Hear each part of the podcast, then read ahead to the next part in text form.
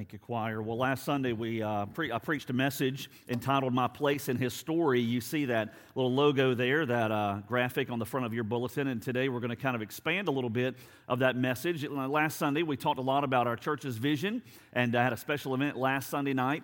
Well, I mentioned in the uh, in the message last Sunday, uh, kind of through the course of of, uh, of that message, that, that God's word is kind of laid out in four specific acts uh, the act of creation and, and uh, our act of the fall and our sin against God, God's act of rescue, and then his ultimate act to come, that of restoration. And so this morning, what we're doing is we're just kind of building on this theme. We're not looking so much at church vision, except for the fact that the story is what paints the picture of our vision. And so this morning, we're going to look at the first of these four acts of the Bible. I think the Bible can be summarized in those four acts, the first being creation. So that's what I want us to look at this morning and uh, take a look at God's word and see what he says about, uh, about the whole topic of creation, but then at the same time, to like, take a look at the implications of that as well.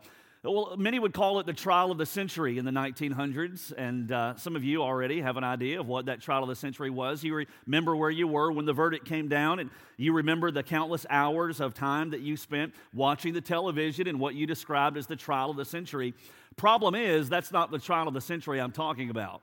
The trial of the century was actually much earlier than that, the first part of the 1900s. Many would say that the uh, details of that particular trial and the press coverage that came equaled, if not even would have surpassed, had it come later in the century, than that of what you're probably thinking of as the OJ trial. Uh, the trial of the century actually happened in 1925, and the person at the very center of it was a man by the name of John Scopes. John Scopes was a, uh, a, a science teacher, to some degree at least, in the public school system in Dayton, Tennessee at that time. And in 1925, earlier in that year in the spring, Tennessee had placed had uh, passed a state law that made it unlawful to teach evolution at any level of the education system. Well, John Scopes, being a very popular and uh, being a very well known teacher there in the public school system, decided, perhaps from some push from the outside, decided to test that particular law. The ACLU had already stated that they would be glad to represent anyone who was arrested for breaking this Tennessee law of teaching evolution at any level of the education system. So, sure enough, John Scopes pushed the edge of the envelope and he was arrested for that particular step and as was promised, the ACLU, ACLU came in to begin to represent him. Now it became a circus there in little Dayton, Tennessee. A thousand uh, press people would pack the courtroom, a hundred newspapers in the courtroom every day, to the point to where at some, at some point it would sometimes be moved outside just because of the heat in that particular building where the trial was being held. The, the two attorneys that were at center stage, one was a man named William Jennings Bryan. William Jennings Bryan had run three times for president of the United States. He was known to be an anti evolutionist, and he would represent, ultimately, you could say, I guess, the state, the prosecution in this case. And then Clarence Darrow would be the uh, attorney, very well known, very well known as an evolutionist as well, would represent Scopes in this particular case. The trial would last for eight days. There was a lot of fanfare, there was a lot of posturing, and uh, a lot at stake. On one level, the conversation centered around the topic of evolution. I mean, again, this was a hot topic during that particular time period, as it is still in a lot of ways today. And so, evolution was the centerpiece of the conversation. But right beside it, sharing the stage, was also the role of the Bible as it plays out in the public square. Both of those were equally on display evolution and the role of Scripture as it relates to not just the education system, but ultimately to everyday life. The trial only lasted for eight days. I mean, it didn't go on and on and on as you would sometimes think. It was known as the Scopes Monkey Trial because of the nature of the conversation, looking at whether or not man evolved right? From the lowest levels up to who we are now and what role Scripture had to say in that. After that eight day trial had ended, Scopes was found guilty, right? So, in a sense, he lost the case. He was fined a large sum of $100, which in today's time would be just over $1,000. Not a large, large sum of money for a case that was that prominent. But it was soon after that, within the, the next two years, that evolution was basically allowed to come into the public school system. Uh, 22 states saw those laws that they had passed defeated, and things began to change from that point forward. Well, it's interesting because when you begin to look at that particular firestorm that swirled around that, uh, that lawsuit in that particular case, I guess you could say, uh, you would think that it would have died down by now. However, that is certainly not the case. And, and it creates a lot of tension. On one level, because there are a lot of people, both inside the church and outside the church, that would hold to some type of an evolutionary concept and at the same time would decry and would push to the fringes and would actually denounce a creation mindset. You can't have both to a large degree, you can at least. And then also, it, it, there, there's another layer of tension, you can say, because there are a lot of Christians that have never really thought through this particular doctrine called creation. There are a lot of Christians who've never thought through the implications of what it means to be created, right? They've just sort of always taken the Bible for the way they've interpreted it and have never thought through the implications. Let me just say this, and then we're going to begin to, to move forward. It is as dangerous, in my opinion, for us not to think about the implications of our origin. It is as dangerous for us not to think about the implications of our origin as it is to get the origins of our lives wrong, right? It is one thing for us to just completely miss it and, and to miss the mark and to be incorrect in where our lives began and where life started. It's one thing for us to just miss it and to believe error or false doctrine or whatever it may be, right? It's one thing to miss it. I believe it is equally as, as uh, horrendous for us, however, not to think through the implications of where our lives began. That is the question at stake. And so maybe for you, you've thought through this many times, maybe you haven't. But we have to ask ourselves where did our lives come from? And not just once that's settled in our mind and in our hearts, but we have to think through the implications that if we have understood correctly where our lives came from, what then are the implications of that? And that's what I want us to look at a little bit this morning as we looked at the first of four acts, right? Creation, fall, rescue, restoration. Today we look at the first act in the grand story that God has made, that God has written and is writing, as we find our place in that story, looking at the first act, the act of specifically of creation. So, how do we answer the question of where life began. You can't really answer it completely scientifically, at least from an experimental science perspective. You can't recreate, right? Uh, you know, if you believe in creation or if you believe in evolution, you can't go back and recreate, you know, in a lab what happened at what you would call the beginning. It's just impossible to do that. Uh, you can't uh, re- look at this from an experimental science perspective. You have to look at the evidence. It's called forensic science. You have to look at the evidence that's there. And there are two layers of evidence. There's one, a biblical layer that many will trust in, myself included, and however, many will not. But then there's also that forensic evidence layer. And we can say that is a realm of science, forensic science. You can look at that layer. So, what I want to do for the next couple of minutes, and then we're going to turn to Scripture as I want us to look at a little acronym put together by a noted Christian apologist, author, speaker, travels all over the country, college campuses far and wide, and his name is Frank Turek. He wrote a book titled, I Don't Have Enough Faith to Be an Atheist. And yet, in that book, it's not just all scripture. He doesn't really get to the Bible until deep into the book, but rather he looks at this forensic evidence and he puts together a little acronym that for me has been very helpful. I'll share it with you this morning. A little acronym that when you're looking at the origin of life issues, it's an acronym called SURGE, S U R G E. And what he does is he pulls out five layers of forensic evidence, not scientific evidence in the sense to where it's an experiment that's been conducted in a lab somewhere, but he pulls out this other layer, this forensic evidence, to help us to understand the beginning of the universe as we know it. And it's interesting because once we leave this layer of evidence and begin to see what the Bible says, to me, it's been very, very interesting to see how the two match up in many, many ways. The first layer of evidence forensically that Turek points out is the S in that acronym SURGE, and that S stands for the second law of thermodynamics. All right, how many of you remember your days in science class studying these kinds of things? Some of you still in your career have put those things into practice and continue to do that on a daily basis? Well, the, the, the, first law of thermodynamics simply reminds us, and you learned all this, you just may have forgotten it, but the first law is that basically that the universe, that the, the usable energy in the universe is, is not eternal. It is, it, it is finite to some degree. It's not just eternal, right? It, there's not an, an, an eternal uh, use of energy, storehouse of, of energy that's available for us. And so when we understand that first law of thermodynamics and then couple that with the second law of thermodynamics, that, that life is in a constant state of running down, it helps us to understand something very, very important Think of this for a moment. Think you've got a top. My son had this thing called Beyblades that he loved to play with. And these Beyblades would basically, you'd kind of put your top there and zing, you'd pull it and that top would begin to spin. You may have done that in a different way when you were a kid. And whenever you zing, pull that top and it begins to spin and spin and spin and spin. Well, is it still spinning when you started that when you were eight years old? No, it's not still spinning. Because the moment you pulled it, it began to run down. It began to decrease in its amount of usable energy to the point to where it finally wobbled and it finally toppled over.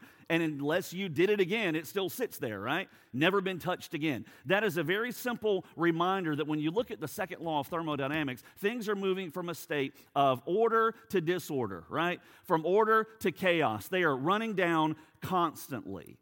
So, when you look at the first law and the second law of thermodynamics, what it helps us to understand in a very simplistic manner is that this universe in which we live does not have an eternal amount of energy that is remaining constant that energy, that usable energy in our universe, and we see this in nature. I mean, things are decreasing, they're declining, they're decaying. We see this. This universe, many ways, can be said that it is running down. That is the second law of thermodynamics. And, and if the universe had an eternal storehouse of energy, right, things would just continue constant always from here through eternity. But that's not the way it's operating.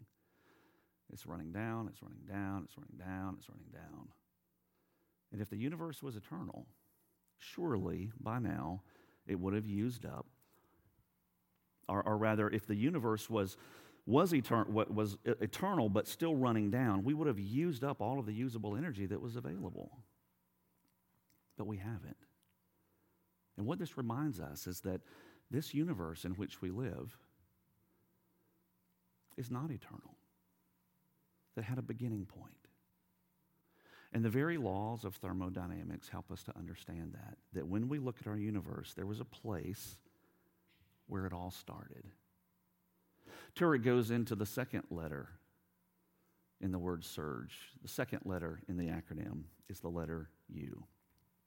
And what he does there is he helps us to remember and to recognize, again, looking at the evidence, that the universe is expanding. I think most would agree with that, right? The universe is expanding. That if you could somehow put it into a video, and let's just hit the rewind button from today all the way back to that beginning point, that that rewind button would go from the universe as it is today in an expanding form. It would decrease all the way back, hitting rewind to the point of where it began. Logically, that's what you would see.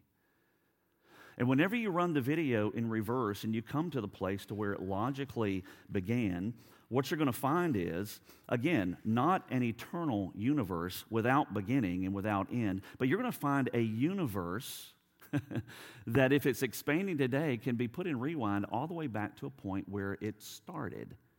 There is a starting point to our universe. There's a point to where you can say the universe was put into existence. The letter R stands for radiation, right? This cosmic background radiation, 1965 at Bell Labs in New Jersey. There was a discovery that was monumental in scope and in size. And this discovery was this cosmic background radiation that exists that can be detected. And it was detected there for the first time in 1965. That cosmic background radiation is very, very interesting. In, fact, the, the the, uh, the presence of it and the discovery of it was, was so monumental that it was almost like piling on to some degree, right? That it proved that there is a beginning point to this universe in which we live. That there was a point where the universe, as we know it today, ultimately came into existence. And with the discovery of this cosmic background radiation, what it did was is it discovered the light and heat from this beginning point where the universe actually began. Some would say it was the light and the heat that was sort of the remnants and the leftovers of what's called a Big Bang. Call it whatever you want. But this discovery in 1965 of this cosmic background radiation shows that there was an event where everything as we know it in this universe started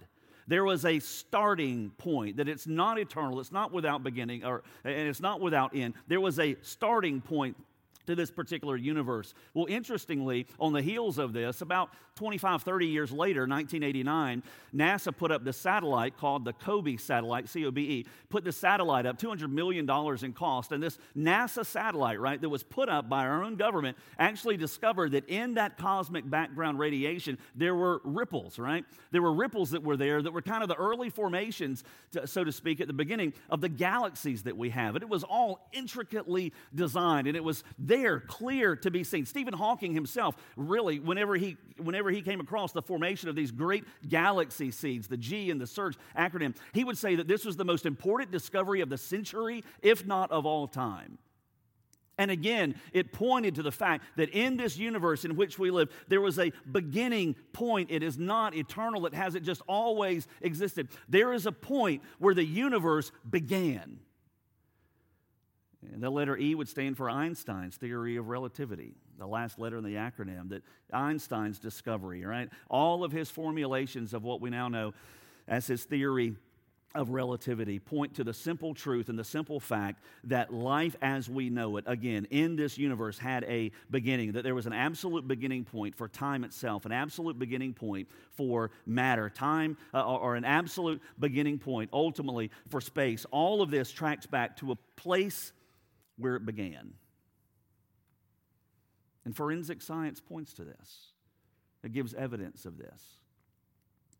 And when we match this up against what God's Word says, it is very, very interesting how the two begin to match. You know, before we begin to look at Scripture, let me just make uh, a few, a few observations. One, if the, if the universe has a beginning, all right, then there had to be a cause. It didn't just happen. There had to be a cause. I mean, you see my watch. This watch at some point had a beginning. It hasn't always existed. The watch you wear on your arm or that necklace or whatever it is you may have, I mean, there, there had to be a point where this came into existence. And when it did, there had to be someone who caused that. Every beginning has a cause. And when we look at that in the context of our universe, then, not only do we know that our universe, because it exists, had a cause, but the one who caused it has to be one outside of time, outside of space, and outside of matter, right? Has to be one bigger than the universe itself, not bound by time, eternal, not bound in power, not bound in knowledge. That the one who caused this universe, which has been proven to have a beginning, has to be one who operates outside of time, outside of space, and outside of matter. That is, a, that, that is an absolute non negotiable. I mean, we, uh, you have to accept that. And if we then understand that this universe, which obviously has a beginning, which was caused by one outside of time, outside of space, outside of matter, that if that was to have happened, it would only make sense that that uncaused cause that creator would reveal himself, doesn't it? And that's exactly what he did. That in the pages of Scripture, we find that this God, this creator, has revealed himself, not just through his creation, but also through his word and ultimately through his son.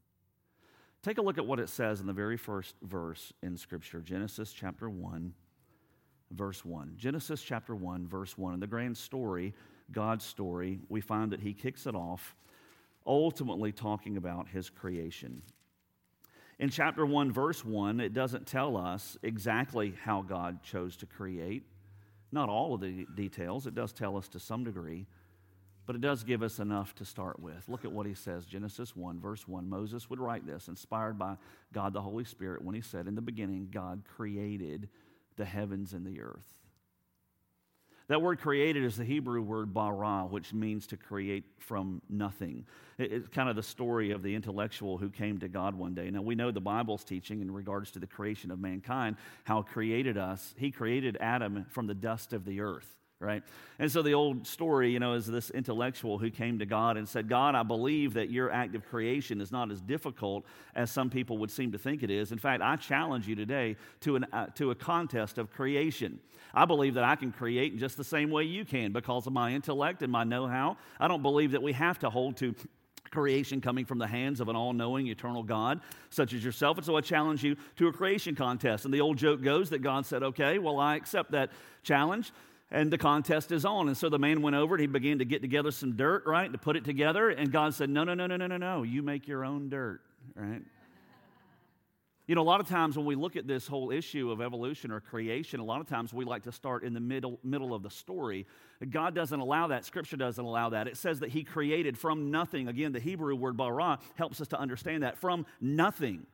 That this God, outside of time, outside of space, outside of matter, totally infinite, completely omnipotent, to, uh, uh, uh understanding all things to be known, without beginning, without end, that this God at a point in time, chose to create time and to create space and to create matter, and he spoke this world ultimately into existence. And in all of Genesis 1 and Genesis 2, we see the details of this creative activity of this God who was chosen ultimately to create. In fact, in chapter 1 alone, in verse 3 and verse 6 and verse 9 and verse 11 and verse 14 and verse 20 and verse 24 all throughout that chapter it says that God ultimately created. He said, Let there be, or something similar. All through that chapter, God is creating. And for five solid days, He creates. And then the sixth day, ultimately, He creates mankind as we know it, right? We see the entrance into this universe that He breathed and spoke into existence on the first day. We see that God ultimately creates mankind.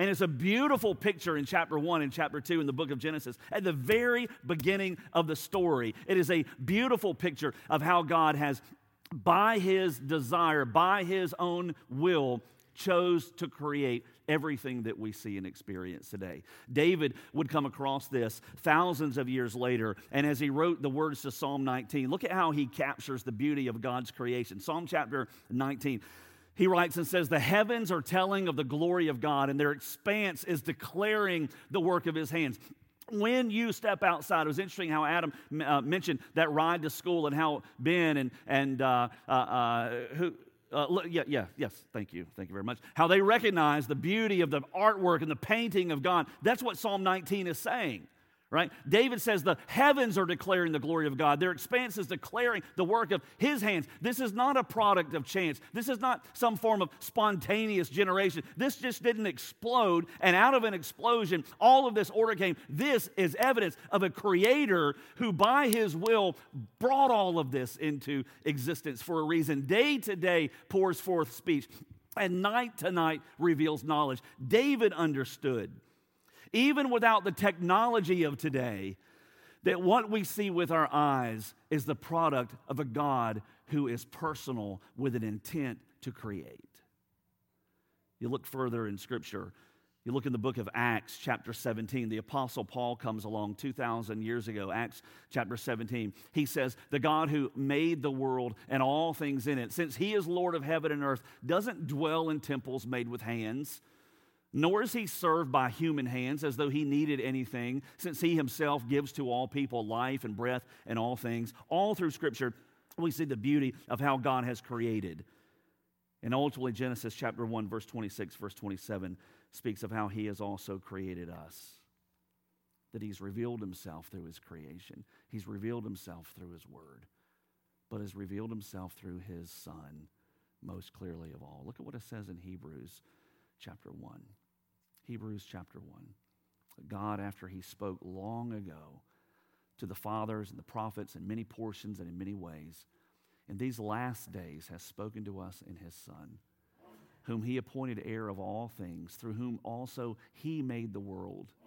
He is the radiance of his glory. Listen to this, how he speaks of Jesus, and the exact representation of his nature. In other words, this is a strong statement for the deity of Jesus and he upholds all things by the word of his power. When he had made purification of sins, speaking of Jesus, he sat down at the right hand of the majesty on high. Act one in your story is creation, every single one of us. Every one of us. The story that God is writing in your life, the very first act, is that you were made by a God who made you specifically and who made you uniquely. It is as dangerous for us, again, to not think through, however, the implications of our origin. It's as it's as dangerous for us not to think through the implications as it is for us to get our origin wrong in the first place. So, what are the implications? There are many. Let me just give you two this morning. The first is this that your life has immense value.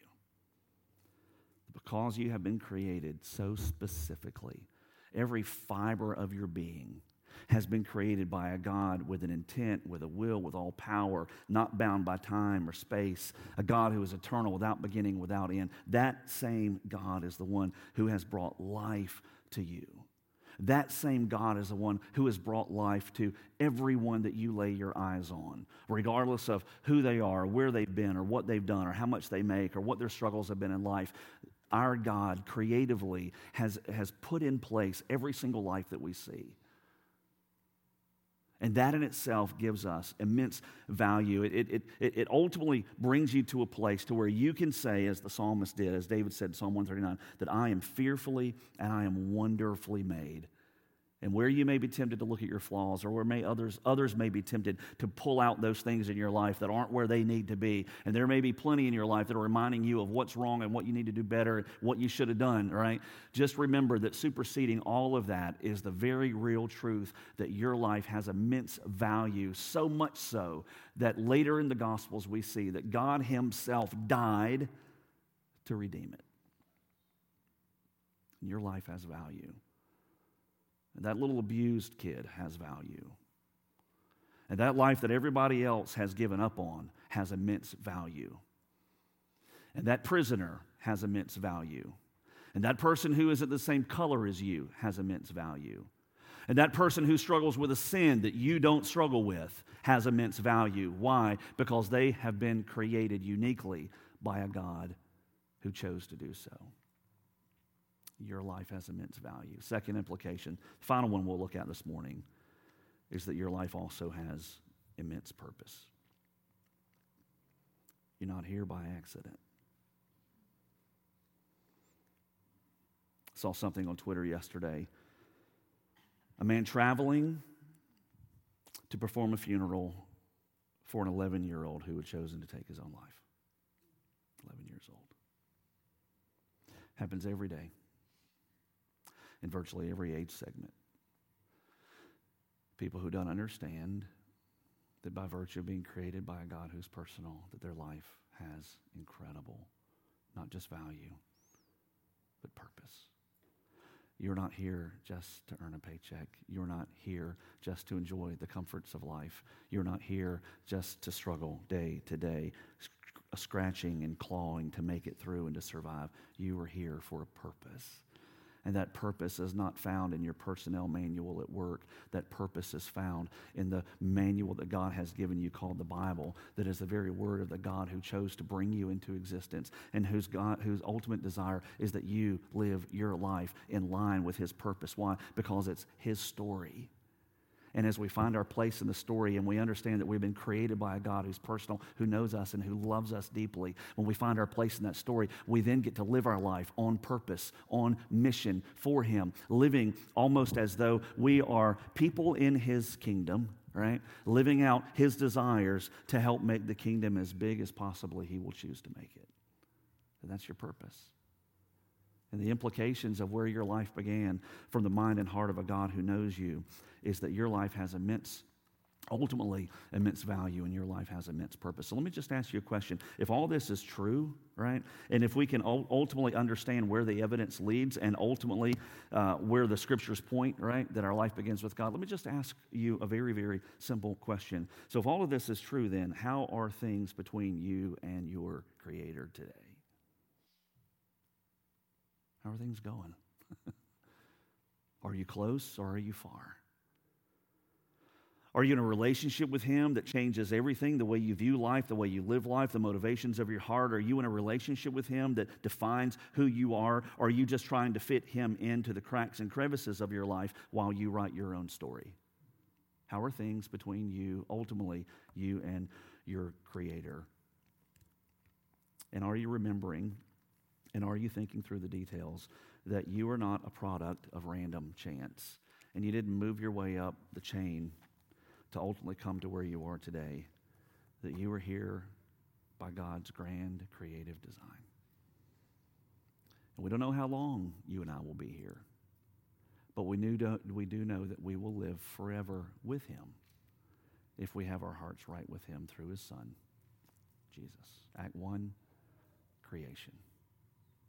You find your place in that story, but have you found your place into that relationship with God that changes who you are? Having turned from your sin, placed your faith in His Son Jesus, and walking with Him closely every single day. Let's pray.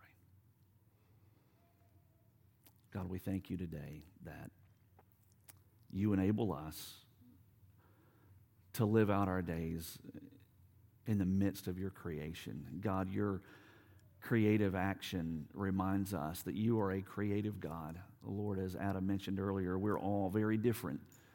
And Lord, this world is comprised of so many different things that reflect your creative mind, your creative heart. Lord, the animals that you've created and, and the, the things that you've given us as blessings in our lives, God. You're a God who loves us so deeply. And yet, God, at the very beginning of it all, you created us to ultimately bring you glory and to bring you honor. That when we live out our lives through the words that we speak and the things that we do and the choices that we make, we have the privilege, God, of putting you on display.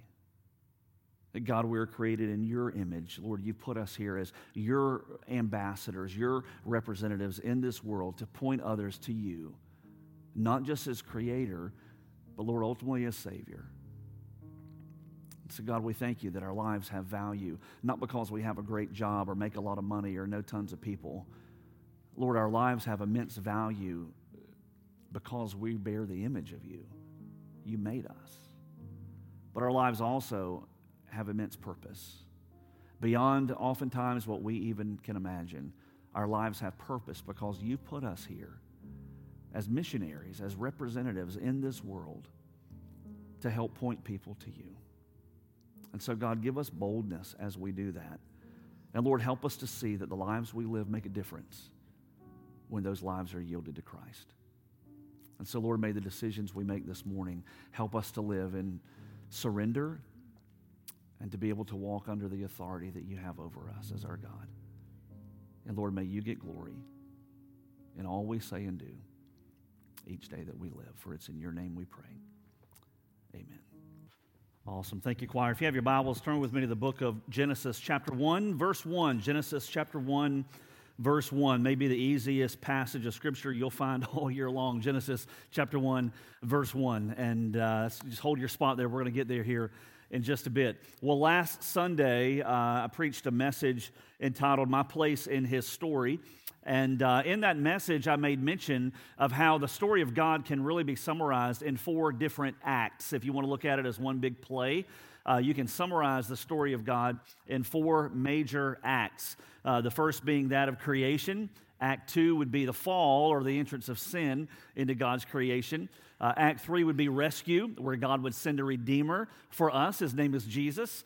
And Act four would be restoration, where God brings all things to an end, or in many ways to a new beginning. And so uh, this morning we're going to look at that somewhat of a new series, uh, kind of extending last Sunday into uh, the, the story of God according to Scripture and finding our place in His story. And this message this morning will deal with Act One, that of creation. Well, you may remember where you were in the uh, trial of the century. You probably remember where you were when the verdict came out. You probably remember what you were doing, and it's emblazoned in your mind the media coverage that took place and, and all those uh, details that emerged through the course of that trial of the century. However, most of you were probably not even here during that trial of the century. It was long before your time. Now, I know what you're thinking. You're thinking the trial of the end of the, uh, of the 1900s, the OJ trial, that's not necessarily the trial of the century. See, there was another trial of that century that happened in 1925. And the man at the very center of that particular trial was a man by the name of John Scopes. John Scopes was a very popular science teacher in a very small town, Dayton, Tennessee. Uh, a, a, law had been passed recently that year, 1925, in the spring of that year, March, April, somewhere around that time. A law had been passed in Tennessee making it unlawful for anyone to teach on the topic of evolution. Well, John Scopes would be the one that would test that to some degree. The ACLU had come out and said, We'll be glad to represent anyone who wants to put that particular law to the test. And so John Scopes would be the man. This science teacher, very popular in that community, would ultimately cross that line. He would be arrested because he would break that particular law, and ultimately all the machinery would be put into motion for a trial to begin. Well, there would be two particular attorneys that would be at the very kind of the centerpiece of that trial. One was a man named William Jennings Bryan. He had run for president three times here in our country at that point in his life.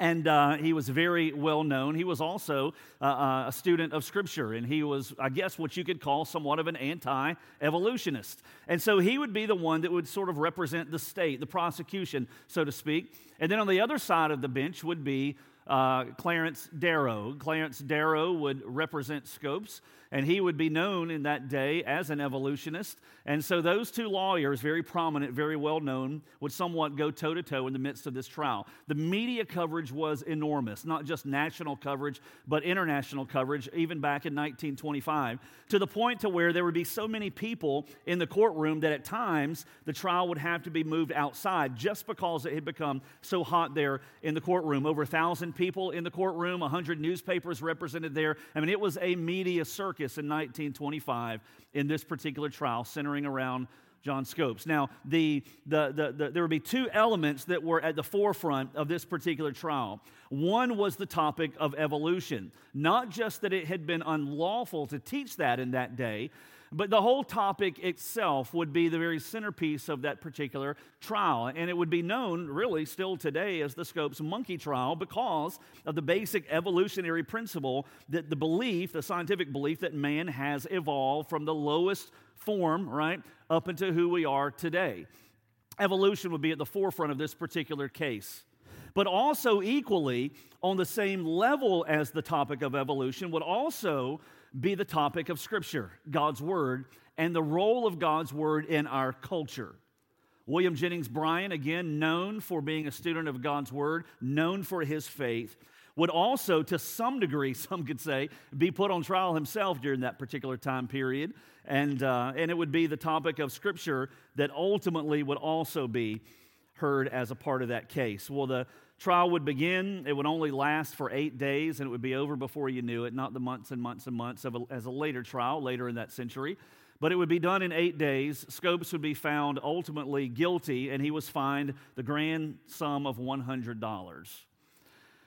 Ultimately, interestingly, for Darrow, his, uh, his attorney, it was the only time that he ever took a case free of charge. He didn't take any payment to represent him. And so he got off with a $100 fine for breaking that Tennessee law. But interestingly, over the next two years, laws prohibiting the teaching of evolution would ultimately be closed and put away in two, 22 different states, and the day would change. It was in many ways known as the trial of the century in 1925.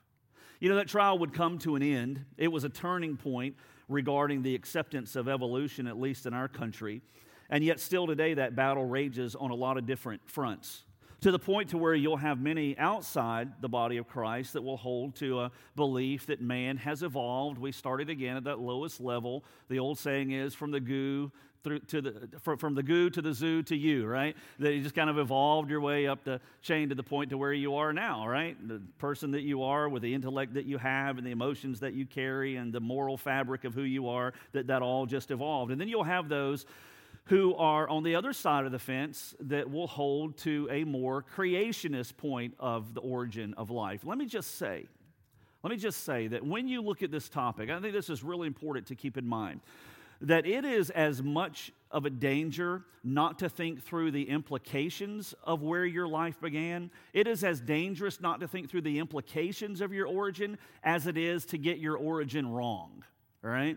A lot of times we begin to think, well, I can't believe someone would hold to an evolutionary mindset, an evolutionary concept of the beginning of life, but we never think through the implications of what our belief is about our origin, right? And you may be a staunch person who holds true to the Bible. I hold true to the Bible, right? But if we don't think through the implications of where our lives began, that is equally as dangerous than, as it is believing the wrong thing about where our lives began.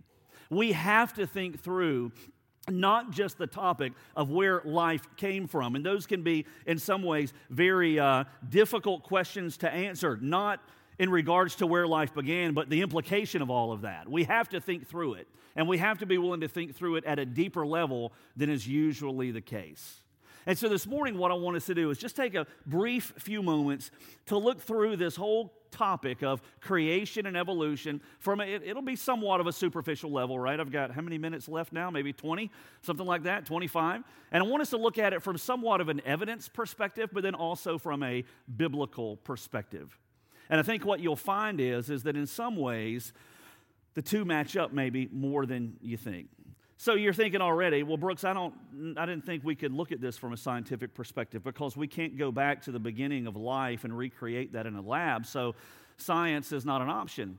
Well, yeah, experimental science is not, and we can't. You're right. We can't go back and recreate the environment where life first began. However, there is another layer of science called the forensic level or the forensic layer of science where you look at just simply the evidence that's on the table. You don't try to recreate the conditions, you just look at the evidence for what it says. There is a Christian apologist by the name of Frank Turek, noted speaker, author, travels this country speaking on university campuses far and wide, week after week after week. He's written a book titled I Don't Have Enough Faith to Be an Atheist, and it's interesting because he dedicates an entire chapter to some of what I'm going to share here in regards to some of the forensic evidence that's available from a scientific perspective, right? Forensic evidence that's available to help us understand where life began. It's one of the crucial questions that we have to get right, and that even once we answer it correctly, again, I can't say it enough, we have to think through the implications of that truth as well in order to live life the way that God desires.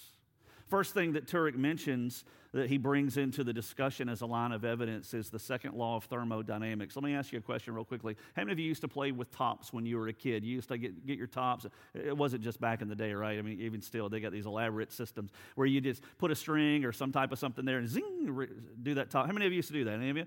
How many of you have ever seen a top or thought of one in your mind? Okay, there, I think that covers just about everybody. Understand the concept of what we're talking about. Now, when you did that when you were eight years old, chances are, and I can be fairly certain of this, that when you spun that top for the last time in your life as an eight year old, 10 year old, 12 year old, whatever it may have been, when you spun that top for the last time and you're now a grown person, you're an adult, and you've got a family of your own, that that top is not somewhere spinning the last place that you left it. I can guarantee that.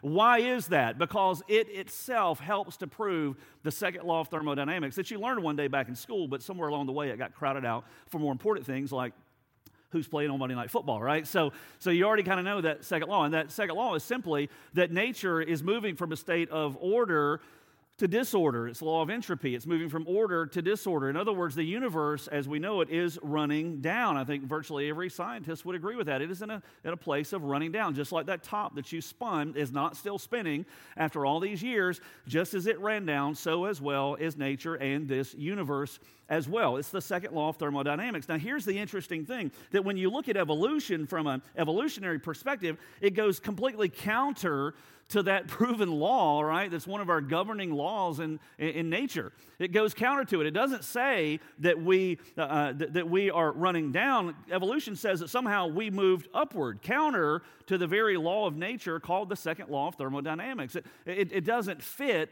the laws of nature which have already been discovered and established.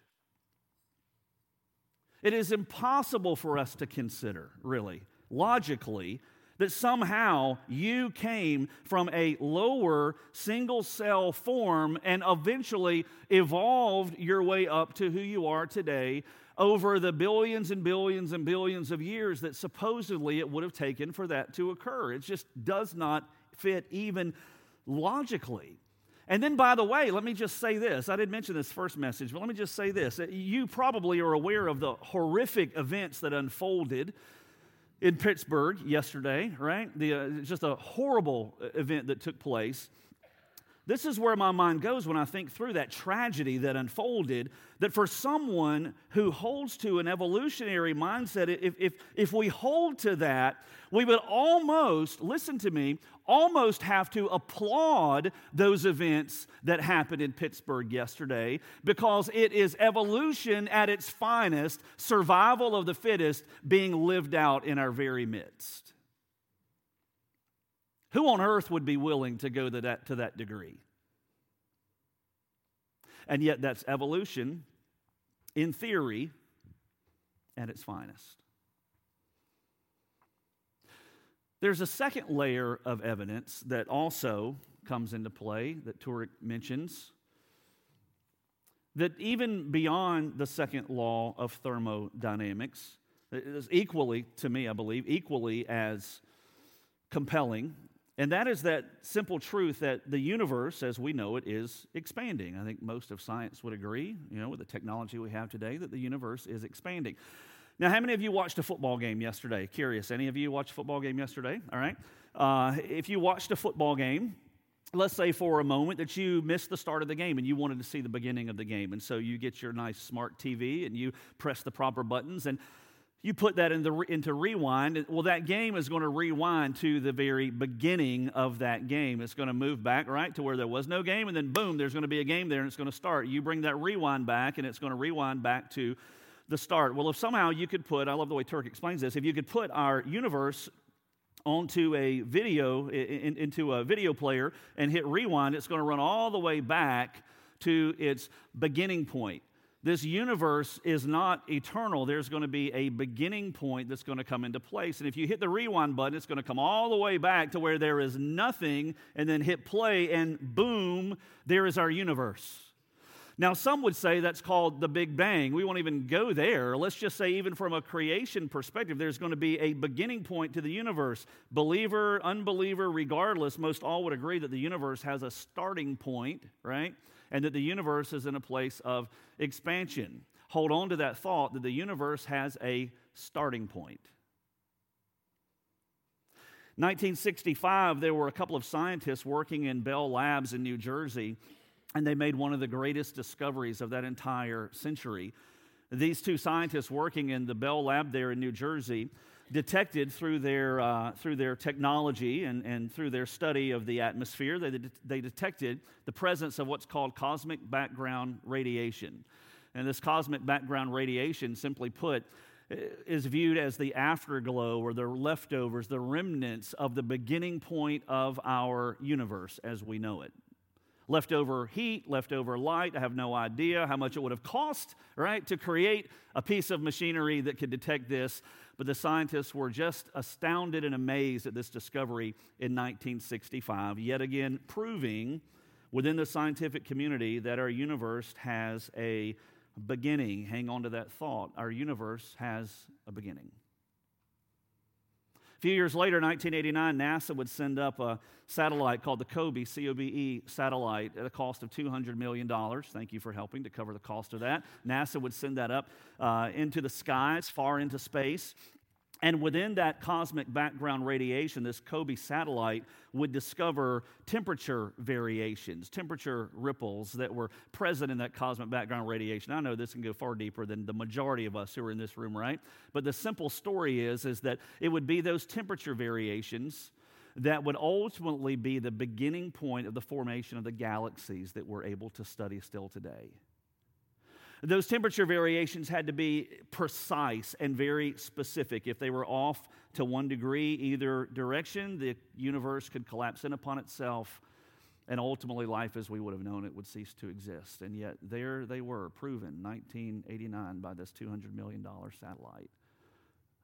The beginning of the galaxy system as we know it, proving again that our universe has a beginning point. Kind of the final line of evidence to some degree would be Einstein's theory of general relativity. It would be Einstein who would bring everything down to a large degree mathematically and scientifically to the point to where his efforts and his work would demand an absolute beginning point for our universe a beginning point for time a beginning point for space and a beginning point for matter right his general theory of relativity would put all of the conversation virtually to rest, to where even the scientific community itself at large would agree that this universe as we know it has a starting point. And the answer largely would be this event called the Big Bang, right? Well, let's not even get into the topic of the Big Bang. Let's just hold to the truth that has been proven forensically, right, through the evidence that our universe as we know it has a starting point. Now, here are some things that we have to keep in mind. Follow me with this that for everything that has a beginning, there has to also be a cause. I think we could agree with that. That watch you have on your hand or that piece of jewelry you have around your neck is evidence that there is someone who made that, who created it. It had a starting point. This watch is not eternal. I promise you. The, the, many of these I've bought through the years, okay? They do not run. They have a beginning and they have an end. I promise you. And you already understand that. This watch, however, proves that it didn't just form itself, that if it had a beginning, that there had to be one who ultimately brought it into existence. And if we look scientifically, right, we haven't even gone to the Bible yet. If we look scientifically at our universe, and it's already been proven scientifically that our universe as we know it has a beginning point, then there had to be a cause to the beginning of this universe as we know it. And additionally to that, the one who caused it, follow me here, had to be outside of time, outside of space, and outside of matter in order to bring it into existence. If you create time, you must first be timeless. If you create space, if you create matter, you have to exist outside of those elements, not within. If you're going to create them, you must exist outside of them. And if that creator exists, wouldn't it make perfect sense? Follow me. That he would desire to reveal himself to his creation? I think yes. And that's where we get to the Bible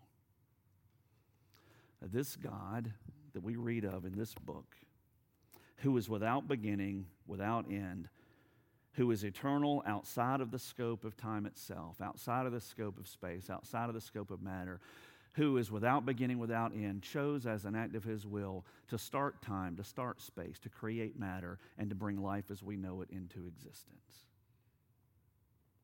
And that same God is not an impersonal force who lives somewhere out there but that God is a God who not only created us, but loves us and has gone to great lengths to reveal himself to us so that we can know what life is like on his terms and so that we can know him in a way that is very, very personal.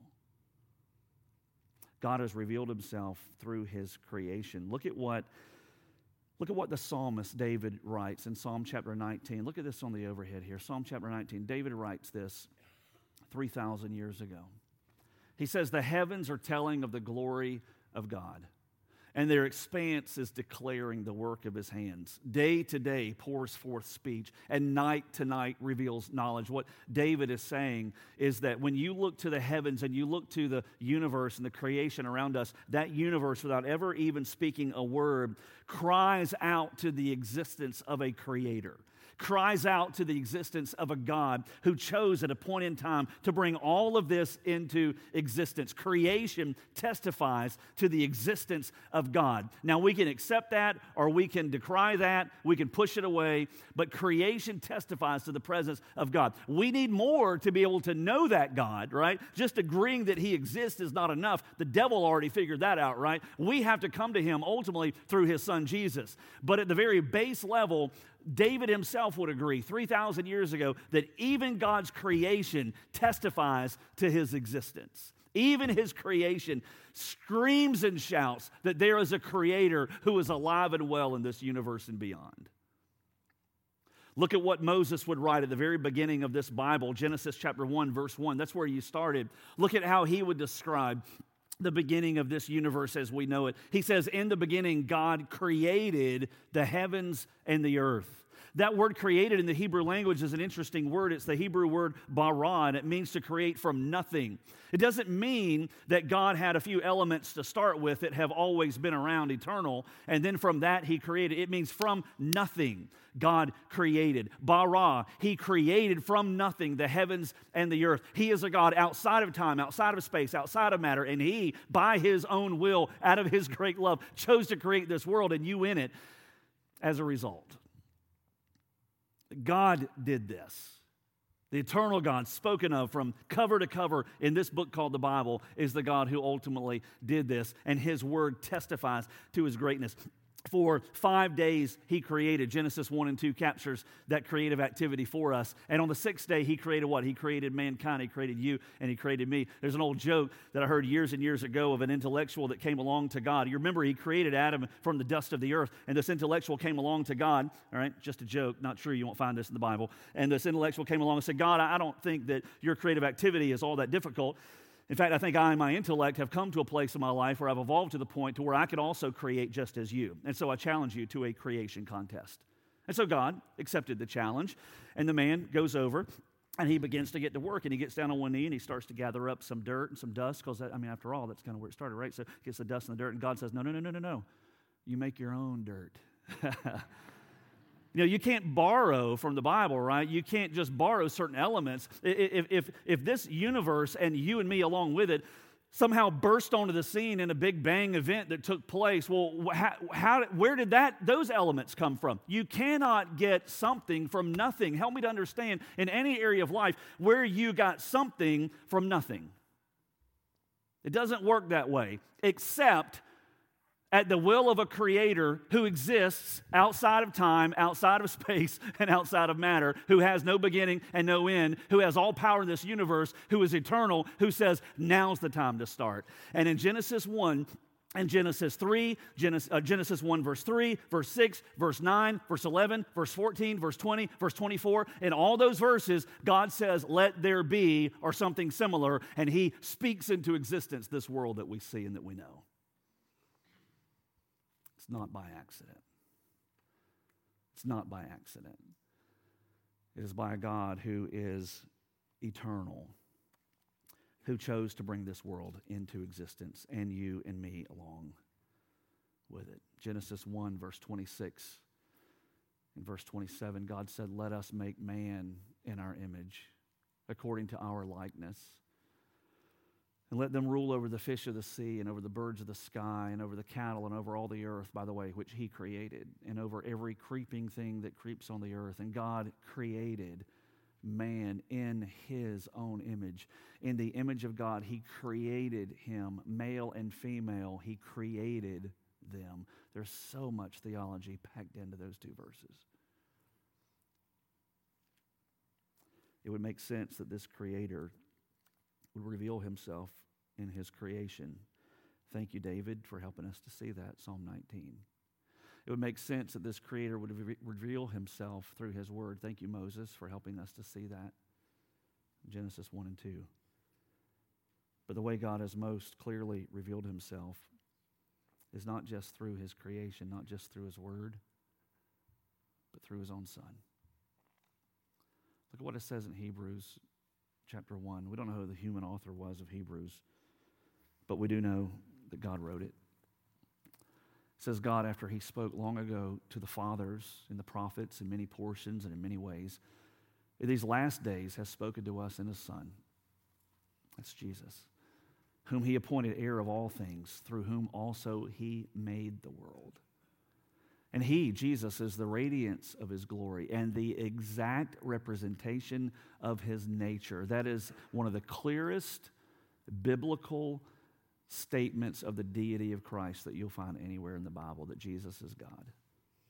And it's he, Jesus, who upholds all things by the word of his power. Verse 3 When he had made purification of sins, he sat down at the right hand of the majesty on high. The understanding there is that he still continues to live today. Act 1 in your story is creation. Act 1 in every single story in this room is creation. remember it's as dangerous for us not to think about and consider the implications of where our life started. It's as dangerous to not think of the implications as it is to get our, our beginning of life wrong in the first place. So, what are the implications? Let me just give you two. There are so many.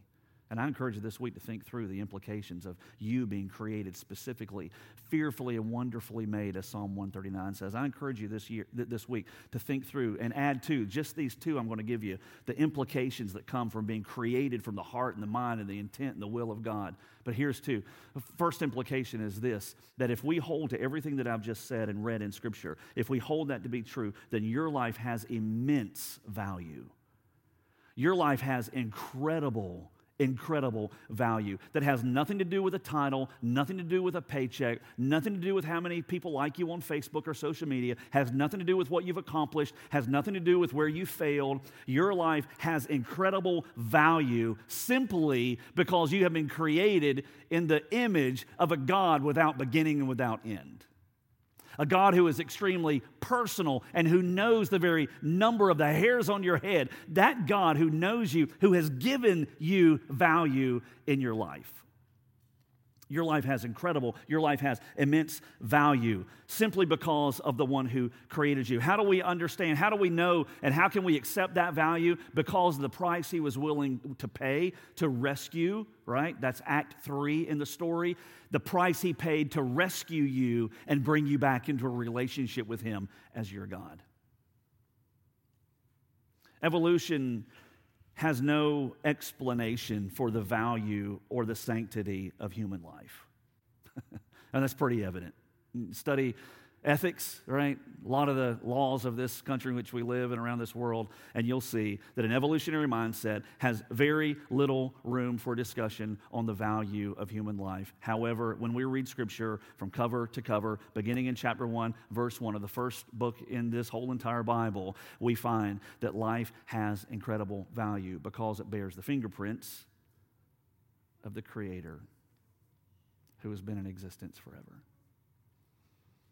The second implication is not just that your life has immense value, but your life also has immense purpose.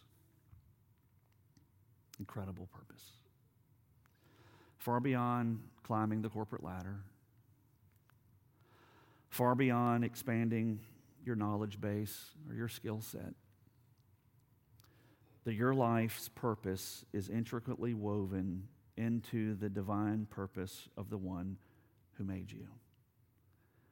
And that purpose is ultimately to live in such a way that puts Him on display and to live in such a way that draws as many who are far from Him close to Him. And that only happens through the gospel. So, if these things are true, let me just ask you a question. So, how are things between you and your Creator today? And how are things between you and the God who made you right now? Would you say, you know, Brooks, I'm far from him? My question would be, how on earth do you expect that it's going to be good? When you're so far from the one who gives your life purpose and value and the one who puts his fingerprints all over your life that he made and designed. And maybe for some of you, you'd say, you know, Brooks, I've never known God that way. I don't even know him in relationship, but man, I would sure like to start. How does that happen? It happened 2,000 years ago, the start of it at least, when he, out of his great love for you, sent his son to die in your place that our sin is so horrendous in the sight of a God like that who's perfect that he sent his own son out of his great love and mercy that we just sang of 30 minutes ago, that he sent his own son to bear that payment for our sin just so that you can come home to him, be forgiven and set free. And if you don't know him today, hopefully now you see why doing a bunch of good deeds doesn't wash away sin. It doesn't work that way. But rather, what God wants is surrender to say, Lord Jesus, I know that I need you, and I know that I've sinned against God who made me. But today I accept your payment for my sin, and I surrender my life to you. Forgive me and take over. And that's a prayer that He'll hear every single time. So, how are things between you and the God who made you? Do you know Him? Do you know how much He loves you? Christian, do you know He's for you and not against you? And let me ask this Do you enjoy Him? Because the whole reason He made you is for relationship. So that you can not just know Him and not just make Him known, but so that you can enjoy Him all of the days of your life. And when it's done, as David would say in Psalm 23, and then through Jesus, dwell in His house forever. Let's pray. Lord, what a grand story you've written, and what a grand story you're writing. Lord, our story, our story starts with Act One, creation, that we are not a product. We're not a product of evolution, Lord. We are a product of the heart and the mind and the intent and the creative activity of you, God. God without beginning, without end. And thank you, God, that you're not just some impersonal force out there who created and put everything into spinning orbit and then stepped away. No, God, you are a God who is as much in charge today as the day you spoke all of this into existence. And Lord, you, lo- you know us and you love us. You know us better than ourselves. You know our greatest victories. You know our weakest spots. You know where we've blown it. You know all of that. And yet, God, you love us so much that you came and died in our place so that when we begin to see the big story, not just that you've created us and that ultimately, as we'll see next week, that we've fallen away from you and walked away, but Lord, that we would also see that you loved us so much you came after us. And that through Jesus we can know you. There are some here today that have never, never placed their faith in Christ. And they believe in you and they believe in your word and they're here for a reason.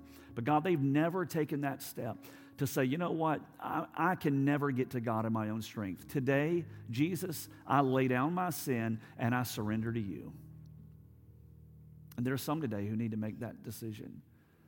And then, God, there are others who are here that made that choice maybe decades ago, but they've never really thought through or they've lost sight of the implications of that truth that they, even when they failed, that they bear the fingerprints of you, God, who loves them and have made them special and unique and Lord, you've created their life with value and with purpose. And Lord, this truth applies to the person in the deepest ditch. This person applies to the person with the with the, the addiction that they couldn't shake, that society looks down on. This one, this, this truth applies to the person who's incarcerated, the person who has climbed the greatest heights, and the one who has fallen to the, to the lowest depths. Lord, it applies to every single one of us no matter how abused or, or, or taken advantage of or looked over a person may feel, their life carries immense value and purpose. And it's all because of you. Lord, why would we not want to know you after all of that? And so, God, give us, give us a desire, a hunger, a drive to press into you closer and closer and closer as we study your word and as we worship you and as we walk with you. And for those that have never given life to Jesus, may that start today. May this be the beginning point of their relationship with you, that a billion years from now, they can run the tape back and say, It was right there at that church on the corner that I gave my life to Jesus. Bless our decisions, we pray. In Jesus' name, amen.